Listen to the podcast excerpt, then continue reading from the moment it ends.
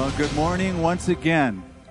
Hope you had a great Christmas day yesterday with your family. It's great to be with the family gathered together today. If you brought a Bible, and I trust you did, turn to the Gospel of Matthew, chapter 2. If you didn't bring one, somebody next to you has one. If they didn't bring one, there probably is one in the chair in front of you. If there is not, I bet you have one on your phone. So turn to Matthew chapter 2. So there was a, a small town in the deep south. I'm not going to say which town or which state so that you don't think badly of it. And um, they had a beautiful nativity set in the center of their town uh, by the courthouse. Everybody could drive by and see it. And there was a visitor to that town from one of the northern states who admired the nativity set and went to look at it and see the details. So he got a little bit close and he noticed that it was indeed a beautiful nativity set, but something that was really odd is that the three wise men in the nativity set were all wearing fire hats, firemen's hats. And he thought, well, that's kind of weird. So I've never seen that before. Couldn't figure it out. And uh, he was driving around town. On his way out of town, he stopped at the 7 Eleven and he decided he would ask the clerk at the 7 Eleven, what's up with the three wise men in your town with fireman hats? And um, so he asked her about it. And the clerk looked back at him as if he were as dumb as dirt and said, uh, You stupid Yankees, don't you ever read your Bible? And uh, the uh, man said, Well, yeah, I actually have read the Bible before, and I'm pretty familiar with the uh, birth scene of Christ, but I and and the Magi, but I certainly don't remember them as firemen. And so she grabbed her Bible behind the counter at the 7-Eleven, opened it up and jabbed her finger in it and said, "See, it says right here, the three wise men came from afar."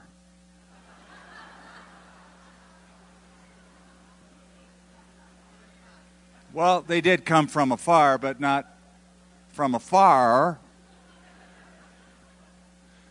Now, we are studying that passage in Matthew chapter 2, and you're probably thinking, uh, Skip, um, just so you realize, Christmas is now over.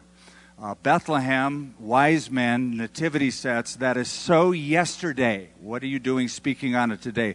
Here's why. It's because the events that we are about to read of the Magi visiting Jesus did not happen on Christmas night or Christmas Day, but it happened sometime after Christmas Day, as it says in verse 1 of Matthew chapter 2 now after Jesus was born. How far after, we're not sure. Perhaps at least weeks, even months uh, many say up to a year after Jesus was born. Most scholars kind of land between months or a year. And that is for a few reasons. Number one, Jesus had been circumcised eight days after his birth, according to the Gospels. Then Mary was purified 40 days after his birth, according to the Gospels, in which Jesus was then presented in the temple. And we read that on Christmas Eve with Simeon and Anna. And then we read here in the text in verse 11 that Jesus and Mary and Joseph were in a house. They were living in a house. So the wise men entered a house. They didn't go to a, a manger scene, they didn't go to a cave. They came to some rented house in Bethlehem. So that's why most scholars think that the wise men showed up between weeks, months, or even up to a year after his birth, which means uh, we should be singing We Three Kings of Orient Are like in the summer, if we want to be more accurate. But we probably won't do that. And besides that, Christians celebrate Christ not one day a year. We celebrate him every day of the year, all year long. And today, today I want to consider, I want to look at how to celebrate Christmas now that Christmas is over. And to do that, we're going to take a quick look at those who adored him, sought him, the wise men in the story, the Magi. And we're going to look at those who were not so wise, the unwise in the story. But you know, I say it often at Christmas time, we, we, we kind of have the whole Christmas story messed up. And the biggest culprit to our misinformation, our disinformation, happen to be the Christmas carols that we sing. And um, probably no one in the story has had more confusion concerning them than the group that we're about to study, the Magi. And the reason that confusion surrounds them is principally because of the song we just sang, uh, We Three Kings of Orient Are. Uh, it is a song written in 1857 by John Henry Hopkins. We Three Kings of Orient Are. Stop right there. All of that is wrong. All of that is wrong. First of all, there probably weren't three of them. Um, the only reason three is mentioned is because there were three classifications of gifts, it says, that were brought gold, frankincense, and myrrh. But people like that did not travel in small groups of three. They usually traveled in a large entourage of people. There were many more than three. Also, they are not kings. The Bible never says they were kings. Uh, they probably were more like astronomers, court advisors, mathematicians. Uh, also, they're not from the Orient, as we know the Orient. They would have been from an area called Media, Media Persia, Parthia. They would be modern day Iranians. So, a more accurate song to sing would be We huge entourage of Parthian astronomers from Iran are bearing gifts we traverse afar. But that would not have passed the songwriting committee, so we're sort of stuck with We Three Kings. Now, to really understand the story, I need to fill in some of the historical blanks, and I'm going to do that in the passage.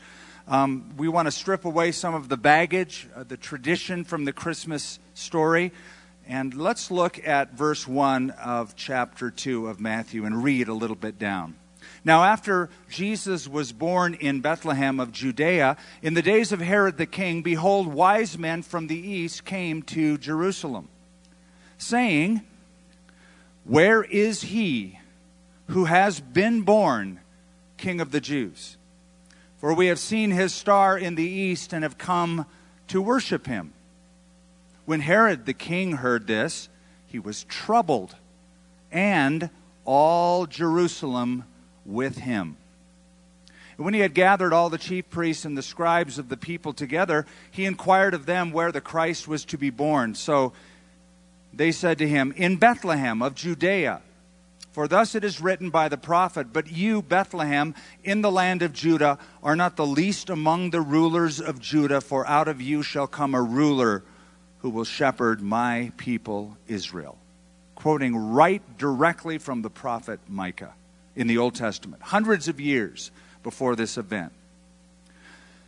Then Herod, when he had secretly called the wise men, determined from them what time the star appeared. And he sent them to Bethlehem and said, Go and search carefully for the young child. And when you have found him, bring back word to me that I may come and worship him also. Wink, wink. When they heard the the king, they departed, and behold, the star which they had seen in the east went before them, till it came and stood over where the young child was. When they saw the star, they rejoiced with exceedingly great joy. And when they had come into the house, they saw the young child with Mary, his mother, and fell down and worshipped him. And when they had opened their treasures, they presented gifts to him gold, frankincense, and myrrh. Then, being divinely warned in a dream that they should not return to Herod, they departed for their own country another way. I want to begin with the wise men's question. These people come from the east, called the Magi. They end up in Jerusalem. They sort of come from out of nowhere, it seems, in the story. They get an audience with Herod the king. Um, their presence scares the snot out of Herod and everybody in Jerusalem because Herod is freaked out. They're freaked out. So, who are they? And what was all this about? Well, over the years, a lot of baggage has been added to this simple story that we read. A lot of tradition, and as I said, misinformation has been added. myths have developed. Uh, some have said that these represent these three wise men, even though there weren't three, there were far more than that.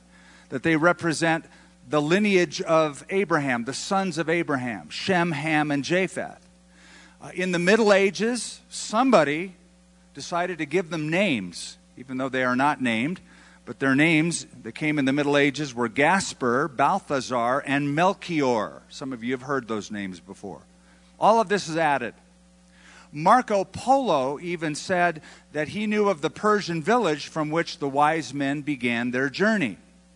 In the 12th century, a German bishop named Reinald of Cologne claimed to have found the wise men's skulls and he said that he knew they were the three magi because the eyes were still in their sockets, sockets and they were fixed toward Jerusalem. All of that nonsense that is added as time goes on. It simply says wise men from the east. The term wise men is the Greek word magoi. Magoi is the term in Greek where we in English get our term the magi. History tells us the Magi were from ancient Medo Persia. And one of the historians from antiquity, named Herodotus, a Greek historian, said they were a priestly caste of Medes. They were from Parthia and Mesopotamia.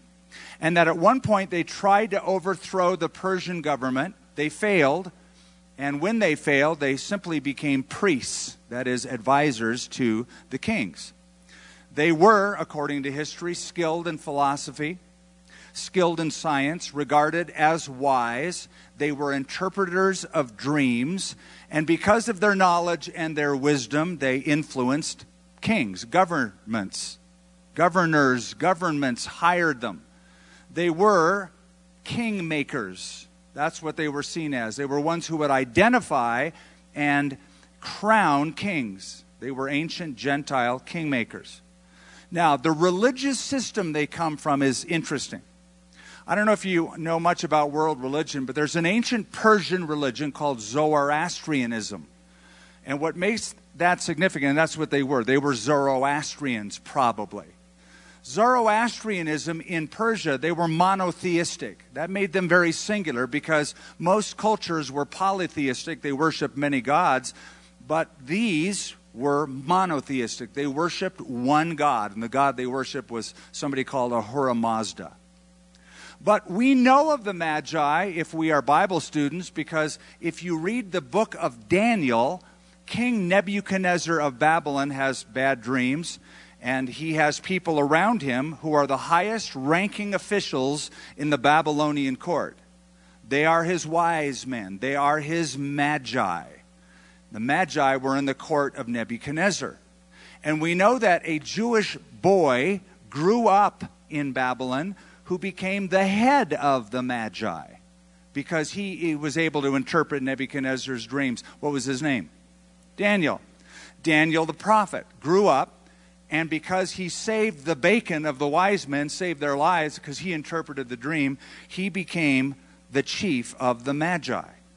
So look again at verse 2. Here's the question they ask Where is he who has been born king of the Jews? Here's a question for you. Why on earth would Gentile kingmakers from that part of the world come all the way to Jerusalem to ask about a Jewish monarch, a Jewish king? Answer Daniel must have primed their pump. Daniel must have given information to their predecessors, and he did. If you read the book of Daniel, Daniel talks about the Messiah coming, that he will be the king, the ruler over the Jews, eventually over the whole world, as it says in Daniel chapter 9. And we know that the Jewish people had been in Babylon a long time, even after the captivity after that was over, they stayed, and there were copies of the scriptures in Babylon that had been left in Babylon. And I can picture the wise men, the magi, combing through those texts of scriptures and finding significant ones. Like in Numbers chapter 24, which says, A star will come from Jacob, a ruler will rise from Israel. I can see him making notes on that. Or Isaiah chapter 9 the people who walked in darkness have seen a great light. And those who dwell in the shadow of death, on them a great light has shined. Or Isaiah chapter 60, the Gentiles shall come to your light, and kings to the brightness of your rising. I imagine they looked at that and some of the other predictions, and they knew that a Jewish king who would rule was going to be born. They applied their math, their astronomy to that. The question comes every time this passage is read what is the star of Bethlehem? And it's a fun question because nobody really knows the answer to it. Every year on TV, there's a, some TV documentary, some special, where they interview a scientist who says this, and another says that, and another says something else. And you go through the whole program, and then you come out the other end of the program having watched it, still not knowing what it is. So there's a lot of different explanations. Alfred Edersheim, the Hebrew scholar, said he thinks it was a conjunction of the planets Jupiter and Saturn in the constellation of Pisces. Maybe. Others say it was a supernova. You know, that's a star that explodes and continues to emit light for weeks and even months. Some say it was a comet in the Earth's rotation. Uh, others say a low hanging luminous meteor. What it was exactly is inconsequential. What's most important and the point of the story is that even foreigners were aware of a significant birth that had taken place. Even foreign kingmakers made a long journey because even they knew that something significant happened. And what's also significant is that this star provided sort of like a GPS system for these astronomers from Parthia a GPS system, a global positioning system, some way to direct their steps. And they made it all the way toward Bethlehem, which is only five miles away from Jerusalem. And they asked the question. So they asked the question following the star Where is he? We, we've been studying about this for years. Our pump has been primed by Daniel. We've been expecting a Jewish king. Where is he? Who's been born king of the Jews? So that's the wise men's question. Let's look at the foolish men's reaction to that. First of all, Herod the king. It says, when Herod the king, verse 3, heard this, he was troubled. Now, the word troubled literally means agitated, shaken to the core, deeply perturbed. Here's, here's a better translation he freaked out. Here's Herod the king in his palace freaking out because this huge entourage of Parthian, Median, Iranian astronomers show up and they've been tracking something and they're saying, okay, where is he? Where's who? The, the king who's been born. The king, yeah, the Jewish born king of the Jews. That's why Herod freaked out. Because when he heard that, that there's a king of the Jews born, everything in his competitive nature rose to the surface. You know, insecure people are easily threatened. Um, if somebody's prettier than they are, if somebody's smarter than they are, if somebody's more capable or earns more money, insecure people don't do well with competition. Herod was now in competition. Now, here's a little background on Herod Herod was not a Jew, Herod was an Edomite from next door, from the area of Jordan. He was an Idumean. His dad, Antipater was his name, had helped out Rome, and because his dad, Antipater, helped out Rome, Julius Caesar let his dad rule Judea. Eventually, his dad died. He took over. Herod the Great, he is called. And Herod the Great was allowed by Rome to take a very important title to himself the king of the Jews. He's the king of the Jews. Herod is called the king of the Jews. So these people from the east come and go, well, where is he? The, the, the, the king of the Jews. What, what, what? He didn't like competition. That, that's why you read later on Herod wants to kill every baby in that region.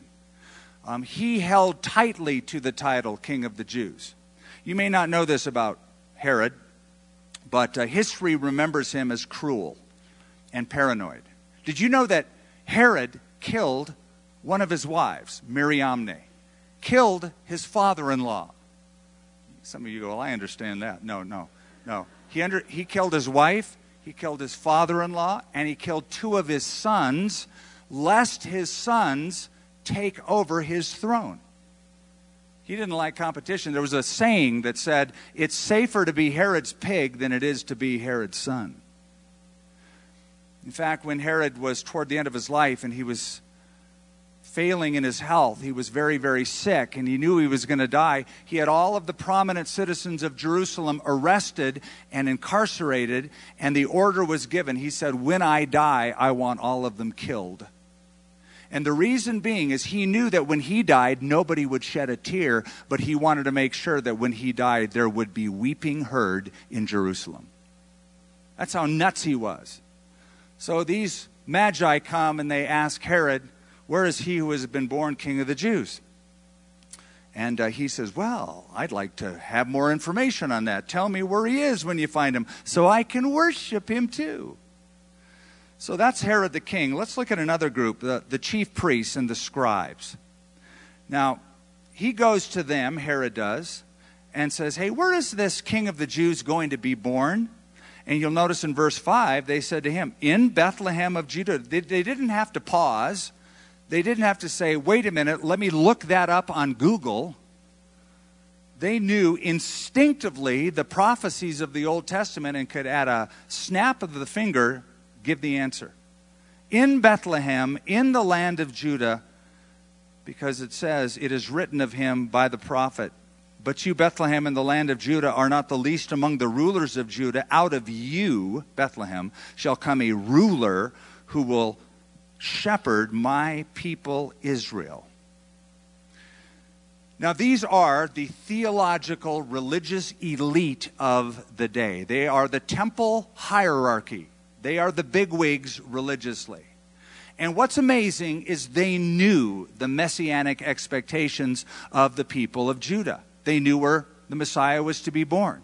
They could quote Micah chapter 5, verse 2. What's amazing to me is they wouldn't get up and check it out. They could quote the scripture, but they wouldn't move their feet. Bethlehem is just really um, a suburb of Jerusalem. I've bicycled and even almost walked to Bethlehem from Jerusalem. It's that close. So why didn't they go check it out? It's only a five mile walk. I mean, the Magi had been traveling for months at their own expense from afar, from afar, and had made it all the way to Judea. And, and, and, these sluggards can't even get to their little religious feet and walk a few miles to see what happens. It reminds me of a scripture in Amos chapter 6, verse 1. It says, Woe to those who are complacent in Zion. They're in Zion, they're in Jerusalem, but they're so apathetic, they're so complacent, they're at ease in Zion. There's a lesson there, you know. Some people think they know enough Bible, they've heard enough of the Bible stories. In fact, some people know a lot Bible stuff, and they even study it and they analyze it and they look at it in the original language and they, they chart it all out. They do everything except obey it. They don't do it. That is this group of people. Even in the church, some have been inoculated with a mild form of Christianity so as to render them immune from the real thing. Complacent in Zion. And yet, some who are in that condition will even brag about it. Well, at least I'm not a fanatic. I don't take this thing overboard. Well, I've always found it's much easier to cool down a fanatic than it is to warm up a corpse. These people were spiritually dead, even though they were the priests and should have known better. So that's the foolish men in the story. We looked at the wise men and their question, the foolish men and their reaction. Let me, let me close with this the proper adoration. Now, the story goes in verse 9 when they heard the king, that's Herod, they departed, they left Jerusalem. Behold, the star which they had seen in the east went before them, until it came and stood over where the young child was. When they saw the star, they rejoiced with exceedingly great joy.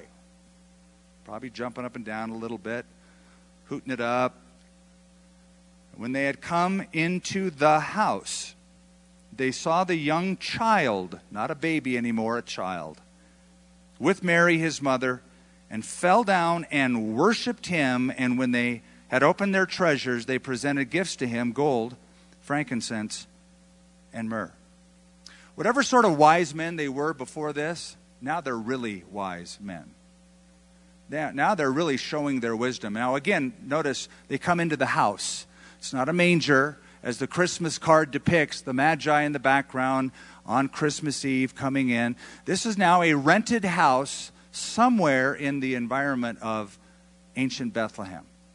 And what I want you to make a note of is that they worshiped him before they gave him their gifts. You might even say their gifts were part of their worship, certainly, but it says in the text they worshiped him and then they gave him their gifts. They gave themselves first, and then they gave their gifts to him.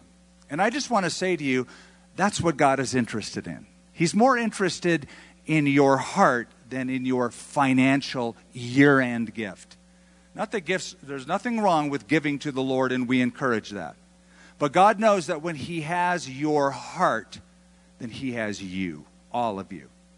And so they did that. They understood that. They gave themselves first, and then they gave their gifts. Now, what gifts did they give? Gold, frankincense, and myrrh. Gold, we understand, because gold is the metal of kings.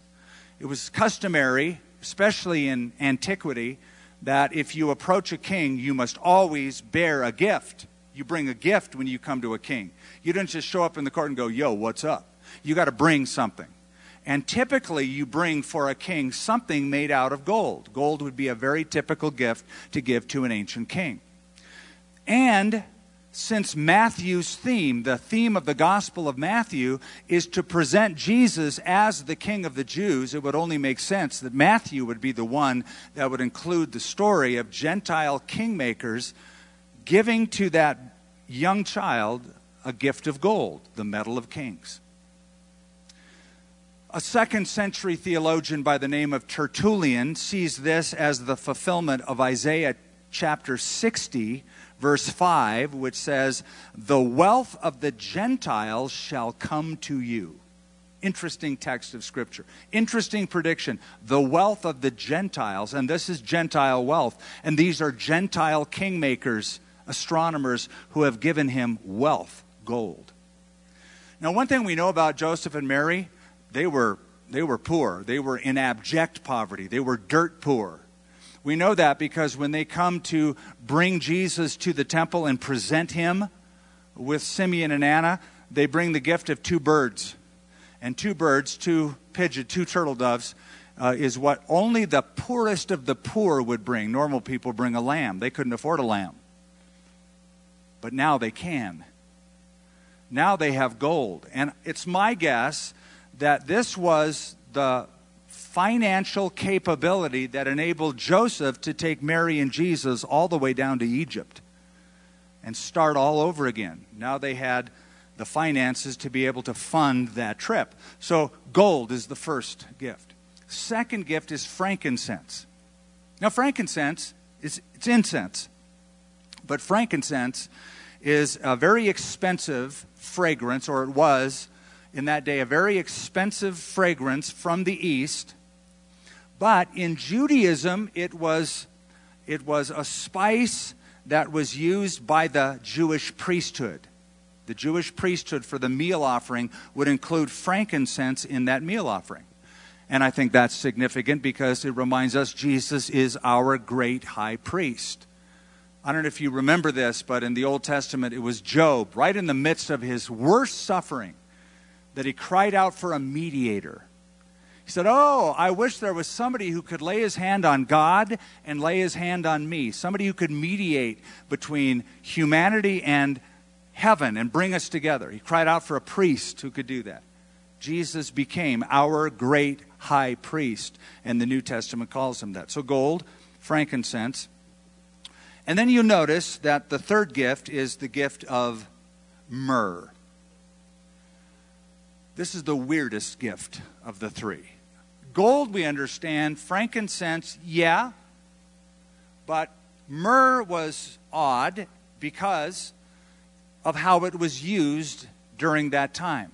Most often, myrrh, was, myrrh served two purposes, typically. It was mixed with wine and used as an anesthetic to take away the pain. If a person had chronic pain or episodic pain, that that mixture was given to that patient, that person, to dull the pain. They tried to give that to Jesus when he was suffering on the cross, and he wouldn't take it. Also, myrrh, when it was mixed not with wine but with aloes, it was used to embalm the dead. If you know your Bible, it says that they took 100 pounds of myrrh and aloes. And the idea is that you take the burial cloths and you soak it in that mixture and you wrap the body, and that would take away the stench when you put that body in a, in a tomb and it begins to decompose. And so they did that. It was used to take away pain and it was used to embalm the dead. So, can I just say that's a weird gift to give a baby? Here we are from the east. We'd like to give you a gift. And they open it up. Oh, thank you. Embalming fluid, what we've always wanted. I was going to say, uh, talk about a gift that balms. This is a gift that embalms. But, can I tell you that it makes perfect sense? Remember what the angel said to Joseph. Remember what the angel said to Mary. You shall call his name Jesus because he will save his people from their sins. How did he save people from sins? By going to the place where myrrh was most often used to embalm. So, something else that I think would be helpful for you to know the rabbis always associated myrrh not just with death, but get this sacrificial death. When a rabbi thought of myrrh, a rabbi thought of sacrificial death because the Hebrew word for myrrh is the word mor, mor, M O R, we would translate it. So the rabbis would connect the term myrrh with Abraham's sacrifice of his son on Mount Moriah which is exactly the same mountain Jesus actually died on. I'm telling you, there's such significance built into this story. By the way, something else about myrrh, and we'll, we'll close this off. Myrrh is a spice that only gives off its sweet scent when it's crushed. When it's crushed.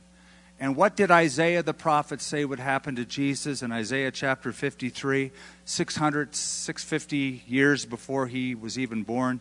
He said that he would be pierced for our transgressions and crushed for our iniquities. It was that death, that crushing, that was a sweet smell to God because God could say, Now I can forgive you and you and you and you and you, all of us. Myrrh. So I want to end by asking you this question Who in the story are you most like? Are you most like Herod? You are following the star of self. You will not allow God to interfere with your life, interfere with your plans. You don't want any competition, even God's competition. Sadly, you might even claim, like Herod, to be a worshiper. Tell me where he is that I may come and worship him. He wasn't a worshiper. And sadly, many people in pews today are still consumed with the star of self. Or are you like the religious leaders? They're following their star of religion. They have academic knowledge. They study, they analyze, but there's no real relationship with God. It's not real. It's not actual in their lives. They knew the Bible, they knew prophecy, they knew the birthplace, they had the right answer, but they had the wrong action. Or, number three, are you like the Magi? The Magi followed the star of Christ, they took it as a sign. and they came and they, these kingmakers, these, these court uh, entrepreneurs, these influencers of governments came and bowed humbly and they worshiped him. They gave themselves. I love the bumper sticker. You, have seen it for years on the back of some cars that says, Wise men still seek him. Are you a wise man, a wise woman? And I just want to close on this note. Look at verse 12 really quickly. It says, Then, being divinely warned in a dream that they should not return to Herod, they departed for their own country another way. Now, I know what that actually means. It actually means they took a different route home, right? They got warned, don't go back to Jerusalem, Herod will kill you. So they, they just took another route home. But I also want to say, just let that verse seep into your heart as we close, because that's what happens when any person has an encounter with Christ. When they actually come into contact with Christ, they leave differently than they come. They go a different way. They leave a different way. If any man is in Christ, the Bible says he is a new creation. Old things have passed away, all things become new. That's a promise for you. That's a promise for you. Only God can do what you need to be done in life. Only God can fulfill your wildest dreams of peace and forgiveness and a clean slate and a purpose and a reason to live. So let Him. Be wise. Give yourself. Worship before Him. Father, thank you for this last weekend of the year where we can focus on these great truths. We have focused on a few of them leading into the season, on Christmas Eve, and now this. And Father, we thank you for the great example of these magi strange group of people, huge entourage. No wonder Jerusalem, even the whole city, the population, was perturbed and anxious and agitated because of their presence. Something was happening they should have known about, and they didn't. Even in their religion and religiosity, they were basically clueless. I pray, Father, that we would live in close contact with you, encounter you, and grow to love you and serve you. So, Father, we, we give ourselves to you, not only in the closing part of the year, but to welcome in the new year. We're so thankful for your work on our behalf. You give us a purpose and a reason to live.